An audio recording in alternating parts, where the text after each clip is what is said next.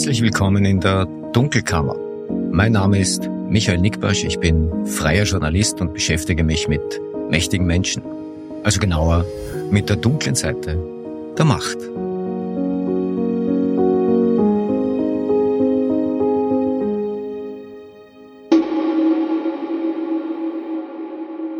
Das ist die 43. Ausgabe der Dunkelkammer und sie erscheint aus gegebenem Anlass wieder außerhalb der wöchentlichen Routine.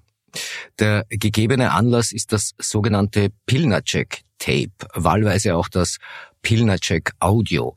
Das ist ein im Juli dieses Jahres heimlich aufgenommenes Gespräch, in dem der zwischenzeitlich verstorbene Sektionschef und Ex-Generalsekretär des Justizministeriums, Christian Pilnacek, schwere Vorwürfe gegen die ÖVP im Allgemeinen und gegen den amtierenden Nationalratspräsidenten Wolfgang Sobotka im Besonderen erhebt. Ja, Pilnacek sagt da, die ÖVP habe immer wieder bei ihm interveniert, damit er in laufende staatsanwaltschaftliche Ermittlungsverfahren eingreift, ja, wogegen er sich stets gewehrt habe. Wolfgang Sobotka soll ihm deshalb vorgeworfen haben, versagt zu haben. Was hat es mit dieser Aufnahme auf sich? Wer hat sie gemacht und warum und was genau hat Christian Pilnacek eigentlich gesagt? Das will ich in dieser Ausgabe so gut wie möglich auflösen. Ich äh, habe dabei unter anderem auch mit dem Mann gesprochen, der die Aufzeichnung hergestellt hat.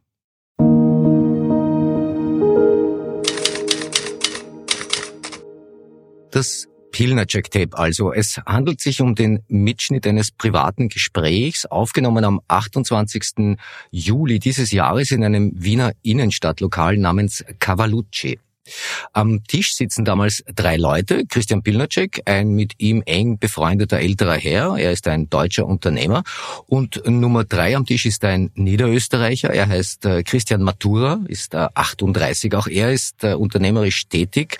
Und auch er ist mit den beiden anderen am Tisch bekannt. Matura ist auch der, der die Aufnahme herstellen wird. Später wird auch Richard Grasel dazustoßen. Er ist ein leitender Angestellter bei Kurier und Profil. Grasel kommt nach eigener Darstellung allerdings zu spät, um das zu hören, was Pilnacek über die ÖVP sagt. Ich kenne Christian Matura tatsächlich schon einige Jahre persönlich. Wir haben uns dann irgendwann aus den Augen verloren. Ich habe ihn seinerzeit im Zusammenhang mit Recherchen im Glücksspielmilieu kennengelernt, wo er damals unterwegs war, heute nicht mehr, wie er mir am Telefon erzählt hat. Er hatte auch mal eine kurze politische Karriere beim BZÖ, wer sich noch erinnert. Da war er unter anderem Bezirksobmann in Wels. Das ist aber auch schon einige Jahre her. Matura sagt, er habe an dem Tag Geburtstag gefeiert und sei in dem Lokal zufällig auf Pilnacek und den deutschen Unternehmer getroffen. Ich zitiere ihn jetzt. Ich hatte überhaupt nicht vor, Pilnacek aufzunehmen. Als er aber von sich aus angefangen hat, über die ÖVP zu reden, dachte ich mir, bist du deppert, was der da erzählt? Ich drücke jetzt einfach auf Aufnahme. Das ist spontan aus der Situation heraus entstanden und sonst nichts. Zitat Ende. Die Krone-Zeitung hat äh, geschrieben, Matura hätte womöglich eine offene Rechnung mit Pilnacek gehabt und hat ihn deshalb aufgenommen, weil er hoffte, dass Pilnacek sich selbst kompromittieren würde. Was sagt er dazu? Ich zitiere weiter. Das ist völlig falsch. Es gab keine offene Rechnung. Ich habe mich davor schon mehrfach mit Pilnacek getroffen. Wir waren gut miteinander bekannt. Ich hätte ihn ja auch jedes Mal aufnehmen können, hab's aber nicht getan. Zitat Ende. Er sagt auch, dass er ursprünglich nie vorhatte, den Mitschnitt zu veröffentlichen. Das wäre zu Pilnaceks Lebzeiten auch strafrechtlich ein Problem gewesen. Denn es ist nicht erlaubt, Audio- oder Videoaufnahmen von Leuten ohne deren Einwilligung weiterzugeben oder zu veröffentlichen. Ja, das erlischt zwar mit dem Tod, aber selbst Pilnaceks Ableben sei hier nicht der Trigger gewesen, sagt Matura. Ich zitiere weiter.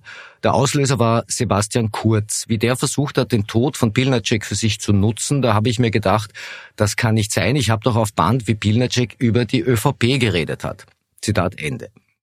Erst nach Pilnaceks Tod soll dann auch der deutsche Unternehmer von der Existenz des Mitschnitts erfahren haben und gemeinsam hätten sie dann beschlossen, das Material der Kronenzeitung und dem ORF zu geben. Tatsächlich hat Sebastian Kurz versucht, den Tod Pilnaceks für seine Zwecke öffentlichkeitswirksam zu nutzen. Der Spin, Pilnacek wurde von seinen Kritikerinnen und Kritikern, allen voran der WKSDA, gleichsam in den Tod getrieben. Ja, und jetzt äh, wenden sich diese Mechanismen quasi auch gegen Sebastian Kurz.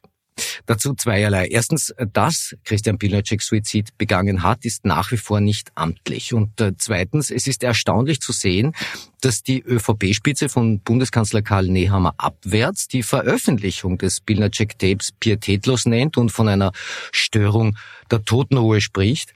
Als Sebastian Kurz den Tod des Beamten für sich zu nutzen versuchte, da fand das in der ÖVP niemand pietätlos.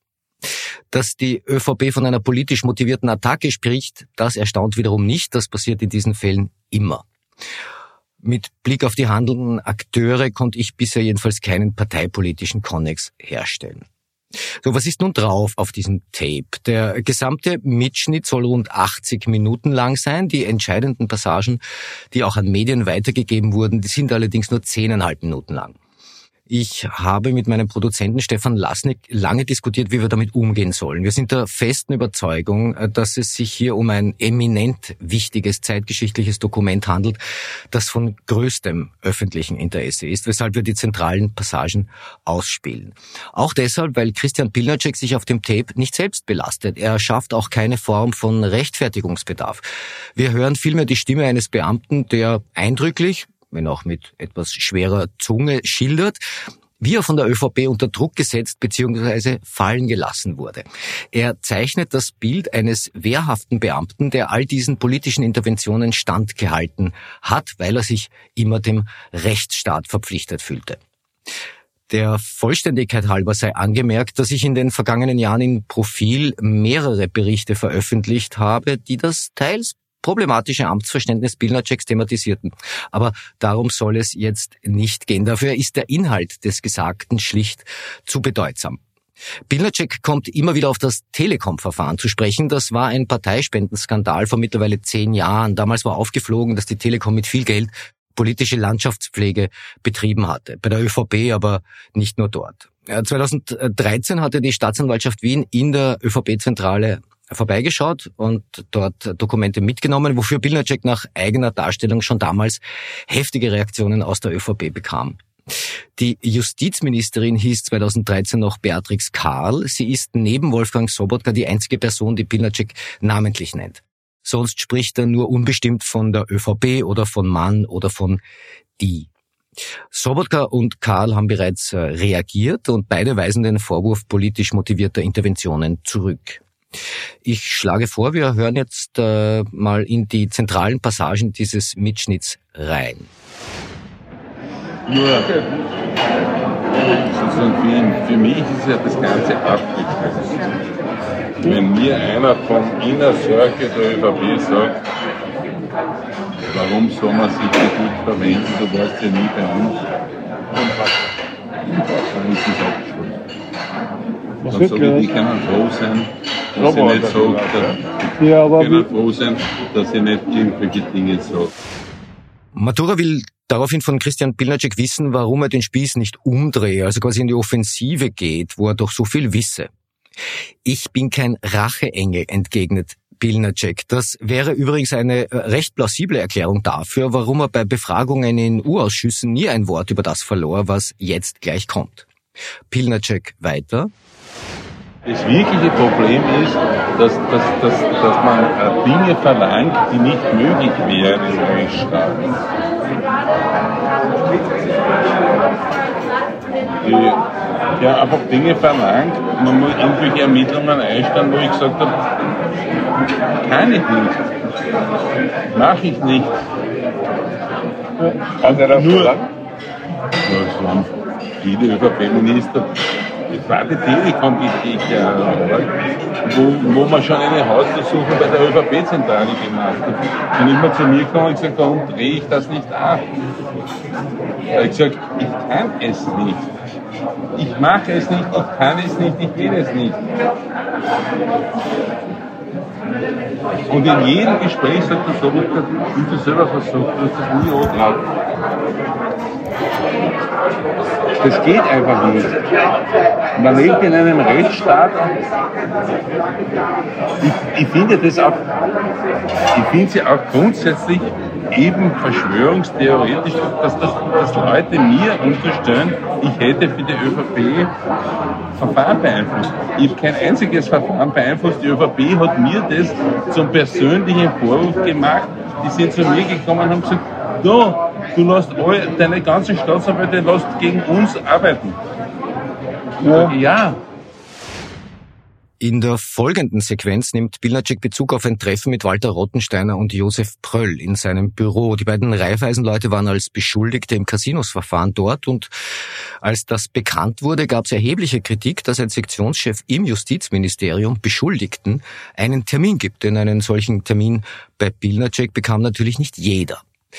Darauf spricht ihn Matura auch an. Er sagt, da sei die Optik schief gewesen. Pilnacek darauf. Wenn ich mich getroffen hätte in der, in der Edenbar, das ist ja schief gewesen. Ja. Aber wenn ich jemanden in mein Büro einlade, äh, beschuldigt mich trotzdem Scheiße. Nein, das ist, das ist der Punkt, wo ich sage, da hat Österreich den, da ist Österreich falsch abgebogen, dass man sich mit Menschen nicht mehr unterhalten kann. Die können auch schriftlich eine Beschwerde. Und ich kann jetzt argumentieren, wenn die schriftlich eine Beschwerde an mich gebracht hätten, hätte ich das an die WKStA weitergereicht und die wären wieder beleidigt gewesen. Und ich sage, oh, der Pinacek reicht uns eine Beschwerde von irgendwelchen Arschlöchern weiter. So habe ich mit denen geredet, habe gesagt, es ist überhaupt sinnlos, dass ihr eine Beschwerde macht, weil es ist alles ordnungsgemäß abgelaufen. Das muss man auch einmal so sehen. In der nächsten Passage schildert Pilnacek eine Intervention der damaligen Justizministerin Beatrix Karl rund um das sogenannte Telekom-Verfahren. Wie gesagt, Karl bestreitet das.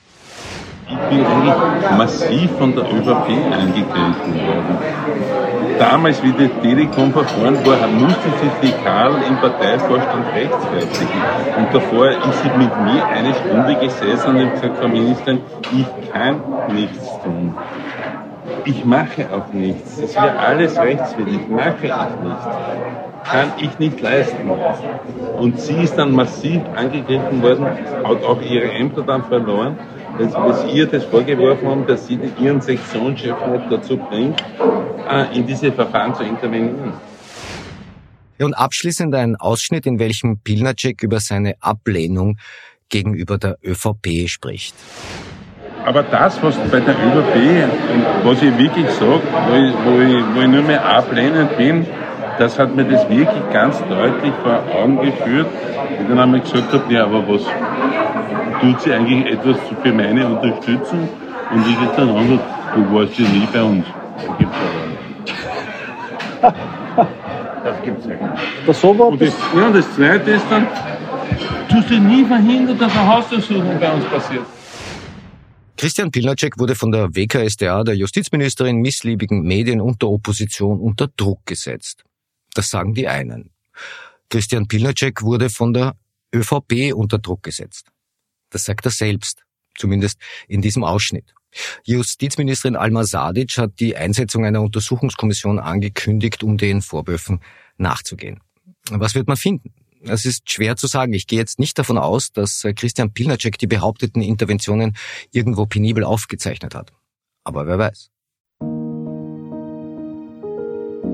Das war die heutige Ausgabe der Dunkelkammer und ich hoffe einmal mehr, es hat euch gefallen.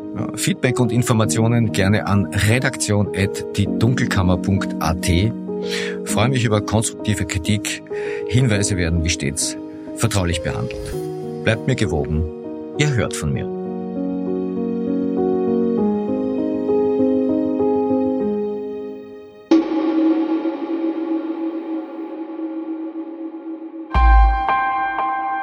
Missing Link